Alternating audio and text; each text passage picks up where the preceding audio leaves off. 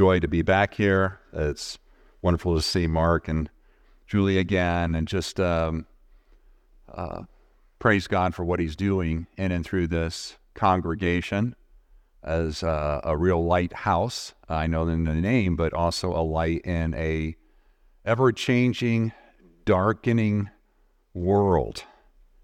And I entitled the message this morning, Lasting Change in Changing Times. This is a uh, the amount of change going on so quickly, it, it makes my head spin. Uh, trying to keep up with what's happening in our world uh, on an international basis, but just national basis, looking at the news and, and seeing what's happening in every different direction. The right's trying to change things, the left's trying to change things. It, it's just change is constant. Uh, I remember a, a, friend of mine, a, former pastor, well, he's still pastoring, so, associate pastor, he said, the only thing constant is change. There's just constant change.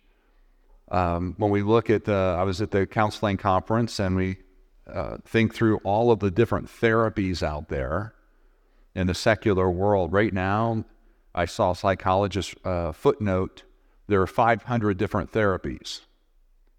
They're all about change, They're changing what they believe are people, uh, evolved animals, at least from a secular standpoint. Uh, and the best they can do is try to help people uh, move around from deck to deck on a on the Titanic. Uh, they're changing maybe from one room on a deck to another with a different therapy, but the whole ship is going down. It's, not going to be lasting change, the change that God has um, brought to us and for us. Uh, I was uh, reading, I mentioned this at the conference. Uh, even Christians, professing Christians, are calling themselves progressive Christians. So now they're changing in how they are living, quote, their Christian faith, if it is a Christian faith. And one uh, such person that I noted at the conference, she's written a book called Untamed. She calls herself a progressive, a changing Christian.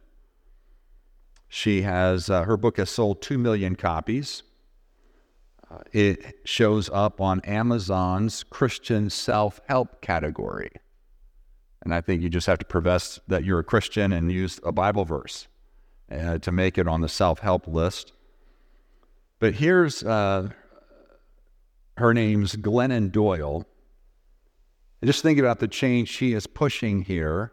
Two million copies have sold. So I would imagine um, two million women probably have bought this and are processing what she is saying as a quote, changing progressive Christian.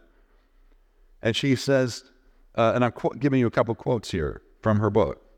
Listen, she says, every time you're given a choice between disappointing yourself, or, or I'm sorry, a choice between disappointing someone else and disappointing yourself, your duty is to disappoint that someone else. Your job throughout your entire life is to disappoint as many people as it takes to avoid disappointing yourself. She goes on to say, Maybe Eve in the garden was never meant to be our warning, she was meant to be our model. So women are to follow Eve's model of disobeying what God says.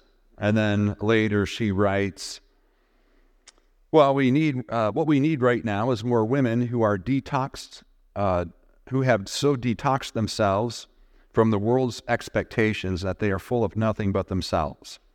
What we need are women who are full of themselves. A woman who is full of herself knows and trusts herself enough to say and do what must be done. You know, this opposite message from what God says in Scripture is what it means to follow Him. So just change is going on everywhere. I think we could say a truism is everyone is looking for change.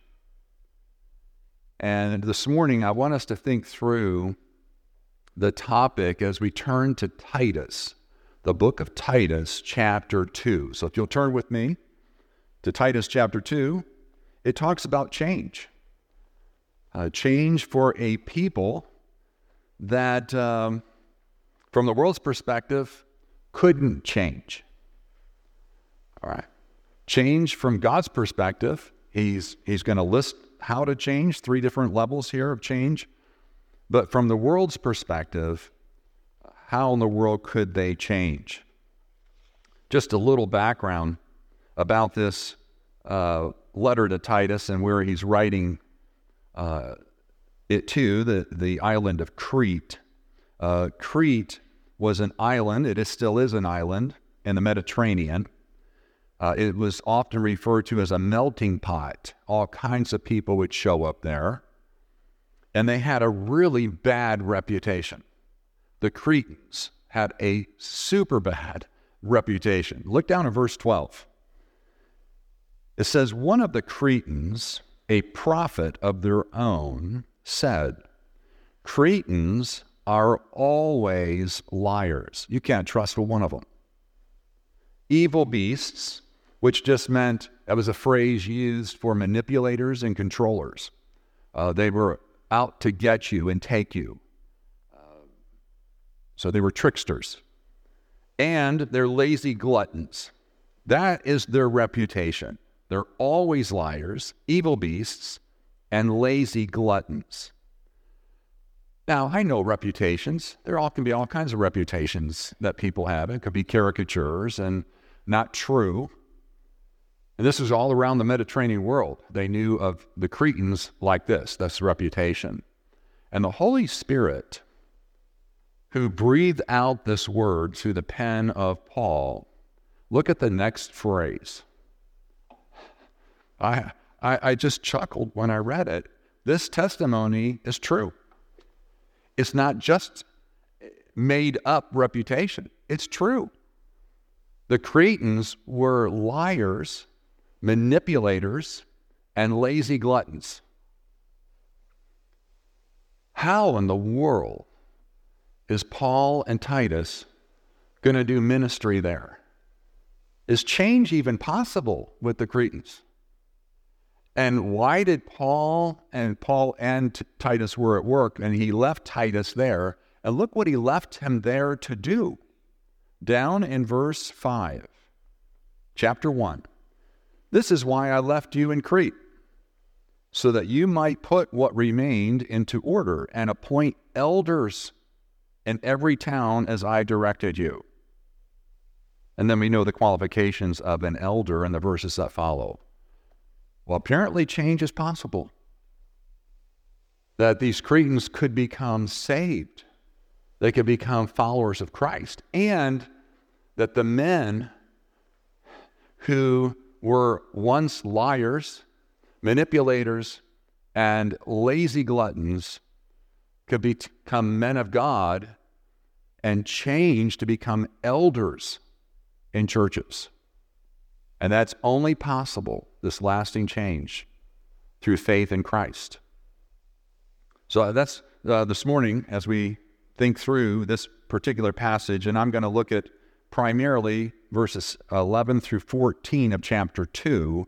I want us to read, uh, just follow along as I read, uh, verses 1 uh, down through 14 of chapter 2. Just think through what they w- once were and what God can do in someone's life. Verse 1 But as for you, teach what accords with sound doctrine. Older men are to be sober minded, dignified, self controlled, sound in faith and love and in steadfastness. Older women likewise are to be reverent in behavior, not slanderers or slave to, slaves to much wine. They are to teach what is good, and so train the young women to love their husbands and children, to be self controlled, pure, working at home, kind, and submissive to their own husbands, that the word of God may not be reviled. Likewise, urge the younger men to be self controlled. Show yourself in all respects to be a model of good works, and in your teaching, show integrity and dignity and sound speech that cannot be condemned so that an opponent may be put to shame, having nothing evil to say about us. Bondservants, are to be submissive to their own masters in everything. They are to be well pleasing, not argumentative, not pilfering, but showing all good faith, so that in everything they may adorn the doctrine of God our Savior. That's changed lives right there. Verses 1 through 10. And here's why. The verse, the, that first word for, gives you the basis for all the changes. It says, For the grace of God has appeared, bringing salvation for all people, training us to renounce ungodliness and worldly passions, and to live self controlled, upright, and godly lives in this present age, waiting for our blessed hope, the appearing of the glory of our great God and Savior Jesus Christ, who gave himself for us to redeem us from all lawlessness and to purify for himself a people for his own possession who are zealous for good works. So, primarily, I'm going to be looking at uh, verses 7 uh, through um, uh, verses 11 through 14 as the basis for a lasting change in changing times. And I, I pray that it will be helpful, encouraging to you uh, as a review. For some, it may be new. But this is the gospel we need to reflect on throughout uh, all day as sort of, as they say, preach the gospel, but just think through the gospel message, the basis of it each and every day. And so I want us to take a look at the fact that God gives us three foundational gospel truths towards lasting change so that we can live in a way that pleases Jesus and bring glory to God. So I don't know if you have notes in front of you or not, but first the first foundational truth for lasting change the first foundational truth is right there in verse 11, and it's the, the fact that God saves. God saves. Verse 11 For the grace of God has appeared, bringing salvation for all people. Salvation for all people. He works a change from the outside in. We can't save ourselves. The Cretans couldn't save themselves. We can't save ourselves. No man has ever been able to save himself since Genesis 3. So a change has to come in from the outside in, and this is what this verse is saying. The grace of God has appeared, bringing salvation for all people. And the fact is, there's a problem, and that man cannot save himself.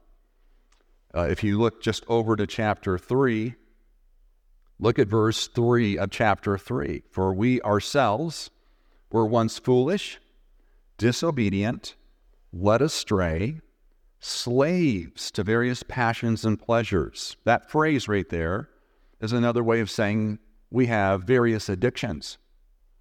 We're enslaved to various passions and pleasures, passing our days in malice and envy hated by others and hating one another. That's the condition of mankind. It was the condition of the Cretans, it's the condition of everyone since Genesis 3.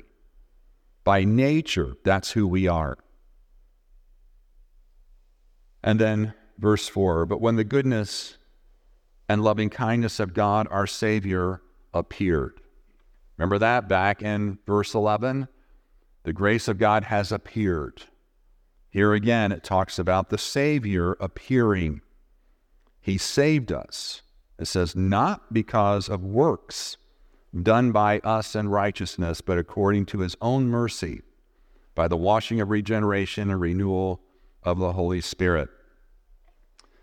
Apart from Christ and outside in, there's no hope for man. He is our only hope, our Righteousness was like filthy rags. In Isaiah 64, verse 6, we were unable to work our way to heaven, not by our works. We couldn't even understand spiritual things. We were natural, the natural mind in 1 Corinthians 2. Ephesians 2 says we were dead in trespasses and sins. We were alienated from God, separated. We had no power over sin. The best that man can do on his own is again try to feel better and function better on some deck of the Titanic or some room in the Titanic, but it's all sinking quickly. The only change in this world apart from salvation through Christ is again trying to rearrange your life and try to work at nature or nurture, but never affect the heart of man, never really do the, the work that has to be done in the change of one's heart. The solution, and we're so thankful, this is God's mercy and grace. Uh, we, like Achan, all deserve hell, deserve to be destroyed uh, apart from God's grace and mercy. But we're so thankful for this verse for the grace of God has appeared, bringing salvation for all people. Now, this thing of uh, two options here on what does it mean, all people? He brought salvation for all people. Not everyone's going to be saved. And one position, uh, and some of the commentators take this position, is that verses 1 through 10, just above this, talk about five people groups that God brought salvation, provided salvation for all these different people groups the older men, the older women, the younger uh, women, the younger men, those who were masters, those who were slaves at the time. And all the people groups, God provided salvation for them, whoever would um, repent and trust in Christ. That's one option. The other one is it may point back uh, to verse right at the beginning Paul, a servant of God and an apostle of Jesus Christ, for the sake of the faith of God's elect. It may be that. He's talking about the elect. The all people there would be those who would believe that God would draw to himself. So, two, two options, um, uh, possibilities of what that means all people, whether people groups um, but it would be the elect even in the people groups. And so it may even be a bit of a combination there. But Jesus redeemed his people from all lawlessness, it says in verse 14, and to purify for himself a people for his own possession. Christ is the solution, and it has to come from outside in. And when I was looking at this passage, uh, verses 11 through 14, the, the bringing, he brings, verse 12, he trains, verse 13, where there's a waiting. There's an ongoing, he's, he, he brought salvation, he's training us, and we should be waiting for the blessed hope. When ministering to others, you know, we work to establish where is someone at with this first foundational truth? How have they, do they understand? Have they heard that this good news that we can change? Heart can be forgiven of sin. We can be made right with God through faith in Christ. Have they responded to this truth first? And without salvation, with God and His power present and operating, there is no hope, no lasting change or hope. So again, change must occur from the outside in. God saves. And the appearing there, uh, as far as his grace of God has appeared, what is that referring to in verse 11? For the grace of God has appeared. Uh, Dr. George um, Knight, in his pastoral epistles, says grace in the Bible can be used two different ways in a very broad sense of God stooping down to help the helpless. Very broad sense. We need God's grace every day. We go to the throne of grace. God stoops down to help the helpless. And that is what's so kind of God to do. That's a broad sense. In the narrow sense, which I believe is happening right here, in the narrow sense, it will refer to one segment of that activity of God stooping down to help the helpless, and that is in the incarnation of Christ. So it's referring here, verse 11, the grace of God has appeared, is referring to Christ's incarnation. He came in person. The eternal Son of God took on human flesh, It was fully God, took on full humanity without sin. He lived a perfect life, sinless life. He atoned for the sins of those who would repent and believe in him. He was buried, rose again. He ascended, and he will soon return. That Son of God. He appeared. He's called the grace of God uh, in, in a narrow sense. He's the grace of God walking around in the Gospels. He's the grace of God that appeared. Now, the second foundational truth, that's the first one uh, God saves. And that's why the change can occur here lasting change, not only in the Cretans, but in the Californians and, and anyone. Anyone. God can change them from the outside in by repentance and faith that He graces us with. But the second foundational truth for lasting change is that God not only saves, but He also trains those He saves.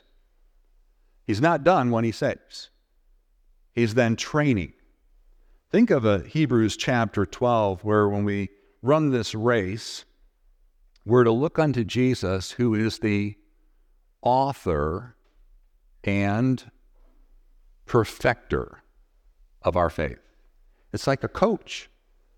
He, he's our Savior, and, uh, and then in a really real sense, he's our coach. He's now training us. This is what's often referred to as sanctification. It's like you have justification, he saves us. Now, sanctification in the progressive sense, he is training us, and this is from the inside out. Right? Salvation is from outside in because we can't do anything in and of ourselves. Now, the sense the Spirit of God is in us, now He's training us, purifying us, helping us to grow and change into Christ's likeness from the inside out. This is an ongoing process. The verb tense is ongoing, it's an ongoing activity, but God doesn't obey for you. He's inside to help you obey. It's a cooperative effort on this training. This training is not a let go, let God, just change me. Is you have to cooperate with the Spirit of God inside, inside us. So this is very important. This gets in the area of spiritual disciplines. The word train is the same word used for parenting uh, were the disciplined training of your children. Bring them up and the disciplined training, same word. It's a disciplined training. Exercising yourself unto godliness is another passage uh, that speaks about this. One author, Sinclair Ferguson, in his book, The Whole Christ, he says there's a there's a popular belief among uh, professing ev- evangelicals and he says it's a, a it's a secular gospel of self acceptance masquerading as Christianity. And it goes something like this This is just ha- uh, how I am. God is gracious. And he accepts me as I am, and therefore I will remain as I am. I'll read that again. This is how I am. This is a professing Christian who isn't changing. God is gracious, and He accepts me as I am, and therefore I will remain as I am. Well, in light of this verse, no, there's a training process going on, a changing from the inside out. And so he, he goes on to say this, Sinclair Ferguson. This is misleading to say that God accepts us the way we are. Rather, he accepts us despite the way we are. He receives us only in Christ and for Christ's sake. Nor does he mean to leave us the way he found us, but to transform us into the likeness of his Son.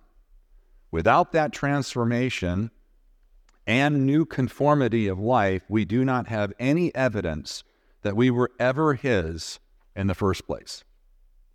There has to be fruit. There has to be changing going on, this training process the discipline training process. And so here in verse 12, so he's he, he brought salvation and now he's training us, verse 12, in two, two different directions. One is training us to renounce something, to say no to or put off, and then to say yes to something and be really pursuing. It sounds very similar in other things that you've been taught for years here at this church. As you go through the scriptures, there's a putting off and a putting on. Put on the Lord Jesus Christ, make no provision for your flesh to fulfill it and its lust thereof.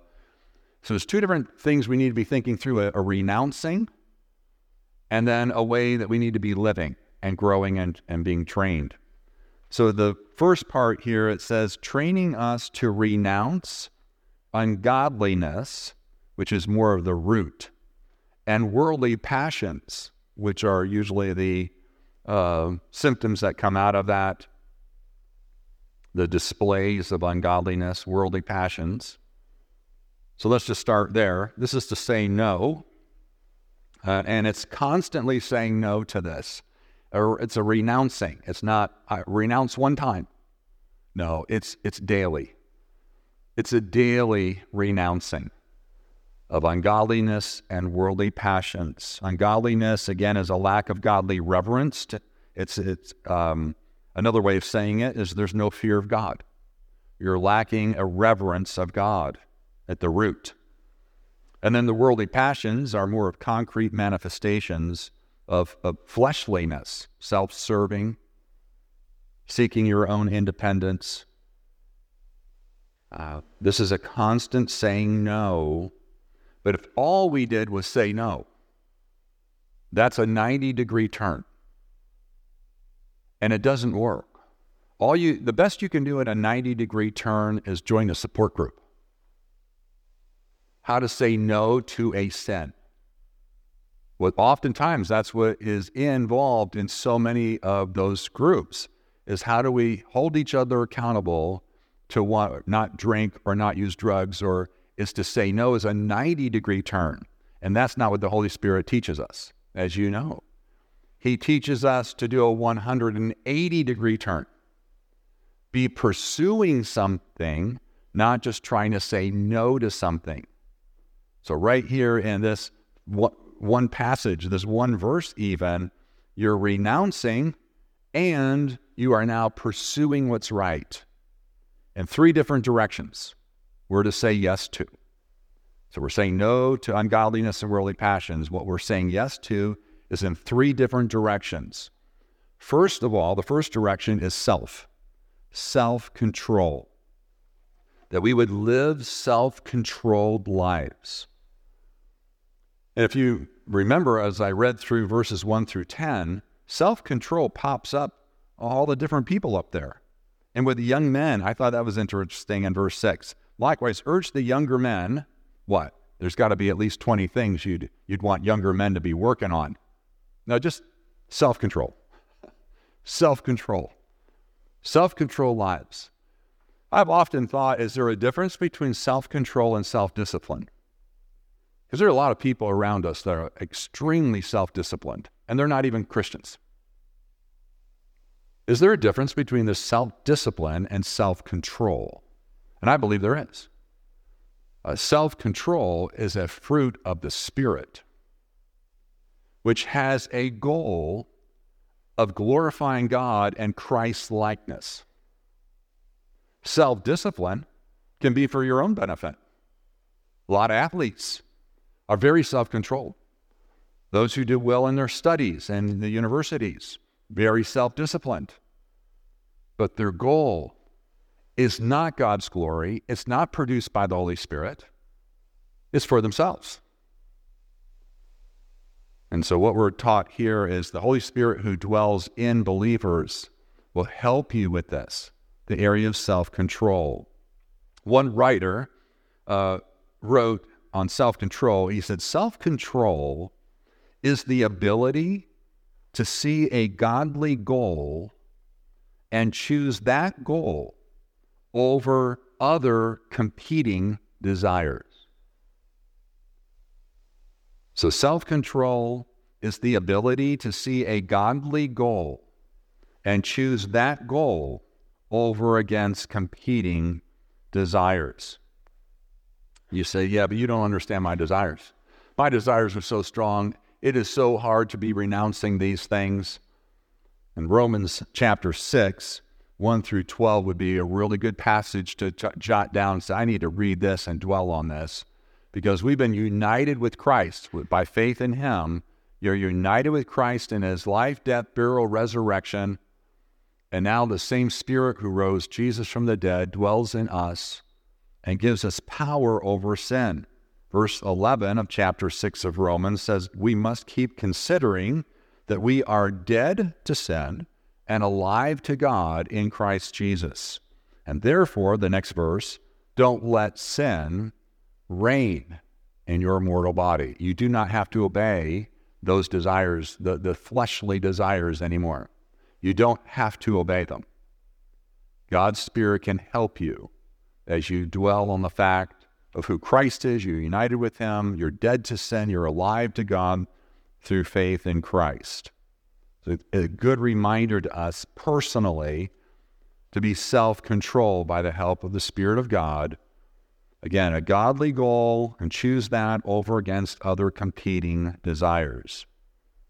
Then he goes on to say, and be upright. Upright is towards other people. Self control is personal. Personally, I'm trying to be more self controlled. Upright as with other people. And the Cretans, uh, they had phrases all around the Mediterranean world. Um, they would say, you're, creti- uh, you're, you're cretizing me. That meant you're lying. Uh, so they, they use that Crete, the Cretes, as you're a deceiver.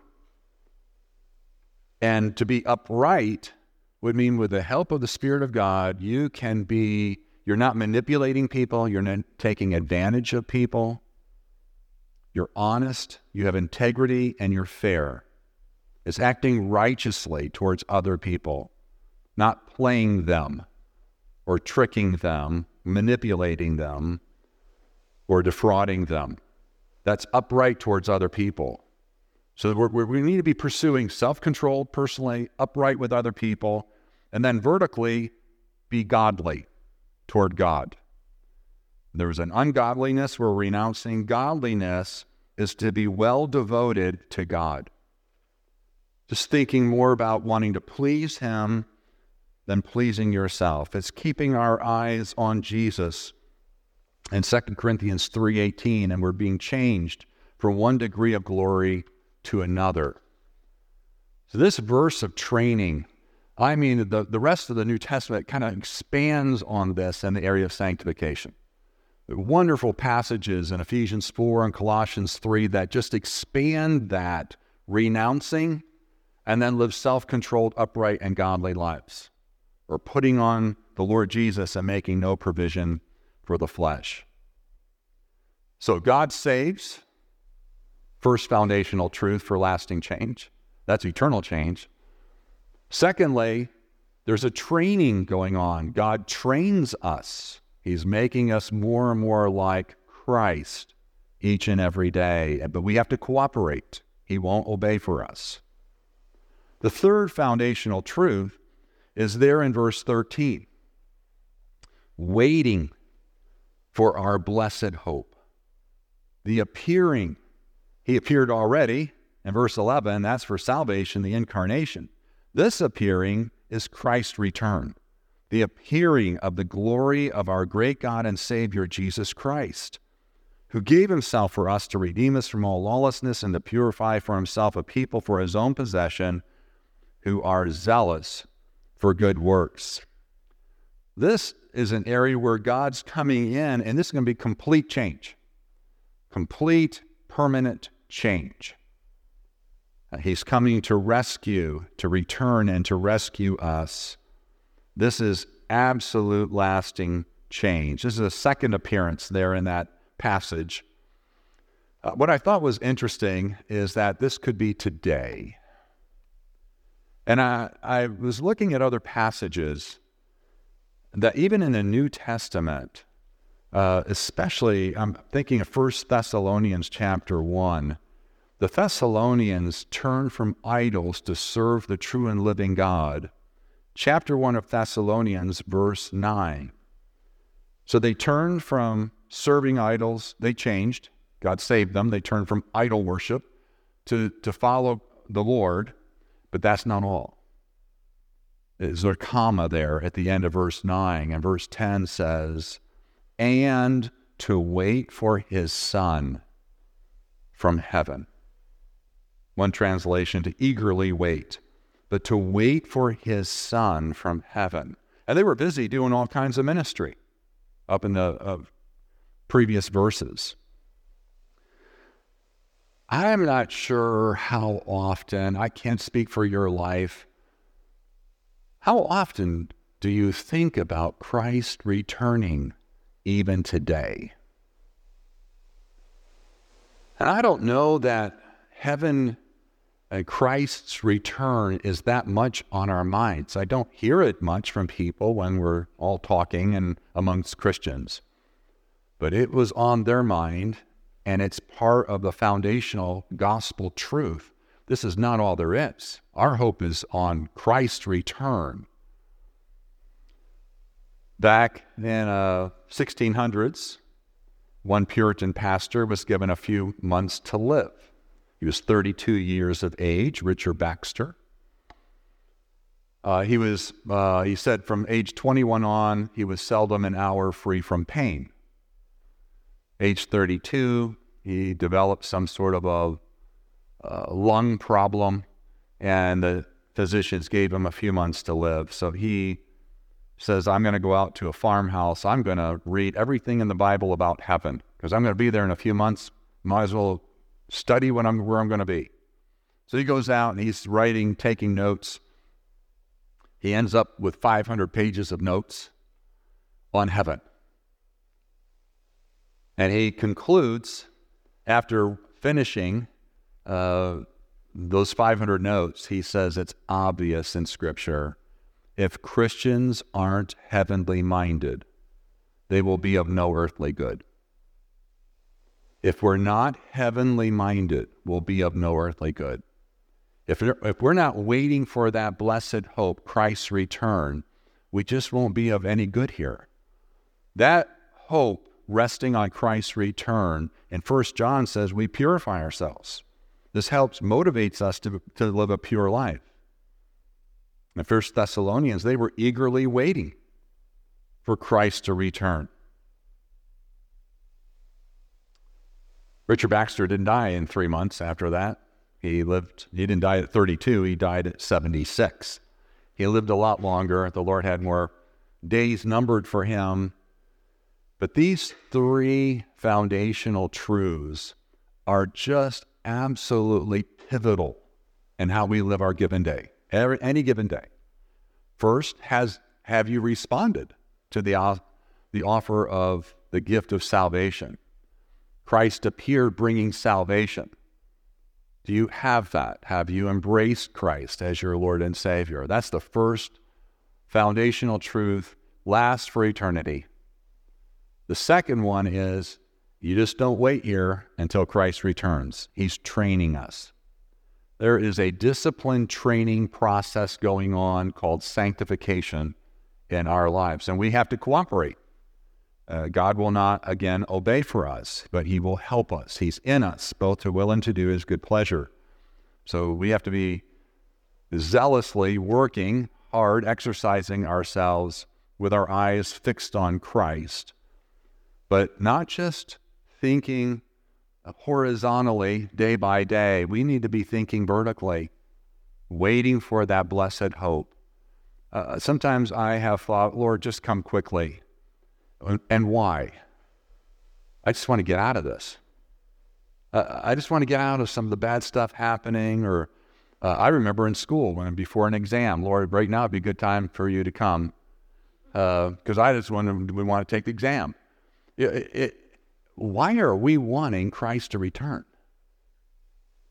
And our hope, the blessed hope, is not our glorification. In this passage, it's not our glorification. It's not, well, I won't have to struggle with sin anymore. I won't have to deal with Satan anymore. I won't have to deal with this world system anymore. The blessed hope and looking forward to Christ's return is not our glorification. It will happen. our blessed hope is Christ. We're looking forward to Christ's return so we can be with Christ. Glorification happens. Praise God for that. Yes, we will not have to deal with sin and Satan and the world system. But it, Christ is our blessed hope. He's the blessed hope. And we need to be eagerly awaiting his return. That may be something that you can even do with one another in your small groups. Just continually remind ourselves, even with a scripture passage, Christ is coming back that's our hope. He's our hope. And we need to keep that in focus so we don't live as those who have no hope. But He is our blessed hope. And it doesn't stop there. We aren't just uh, training and becoming more like Jesus and keeping our eyes uh, on His return. It says at the end here of uh, Titus in verse 14, it says that we would be zealous for good works. Really active in serving, hunting for ways to do good for God's people and to all men.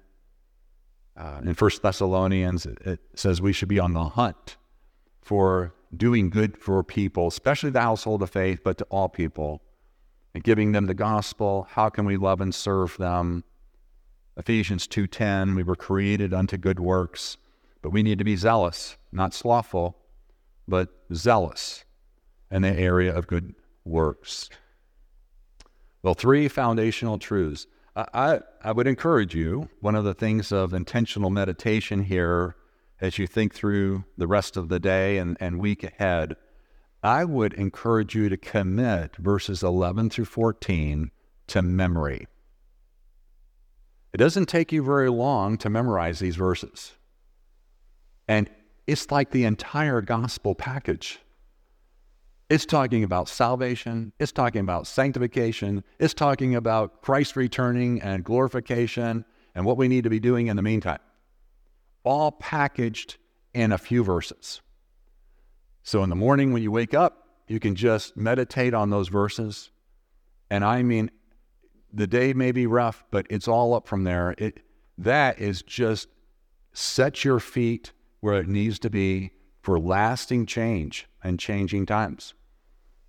And when you're sharing with people, you can share the gospel. That that is the gospel of the salvation of Christ appearing. You can deal with believers and help them in the area of training to renounce, to put on. And you can encourage God's people with the return of Christ. Uh, at night, when you can't sleep, you can just recall that to your mind those verses. What, what a joy to meditate on these three main gospel truths for lasting change and changing times. Amen? Amen. Let's pray. Father, just want to thank you uh, for this time uh, in your word. This is such a wonderful passage in your word in light of the context of the people, uh, the people that were there in Crete, who I'm sure were convinced we can't change. We have a reputation, it goes everywhere. This is just who we are. We're liars, we're manipulators, we're, we're lazy gluttons. But Lord, you save, you transform, you train us Uh, the, the point of even those people, those men becoming elders and having the qualities that are listed in chapter one. And then all the people, the older men, the older women, the younger men, the younger women, those who were free, those were, who were slaves, all can change, lasting change, because of the salvation that you have brought through Christ.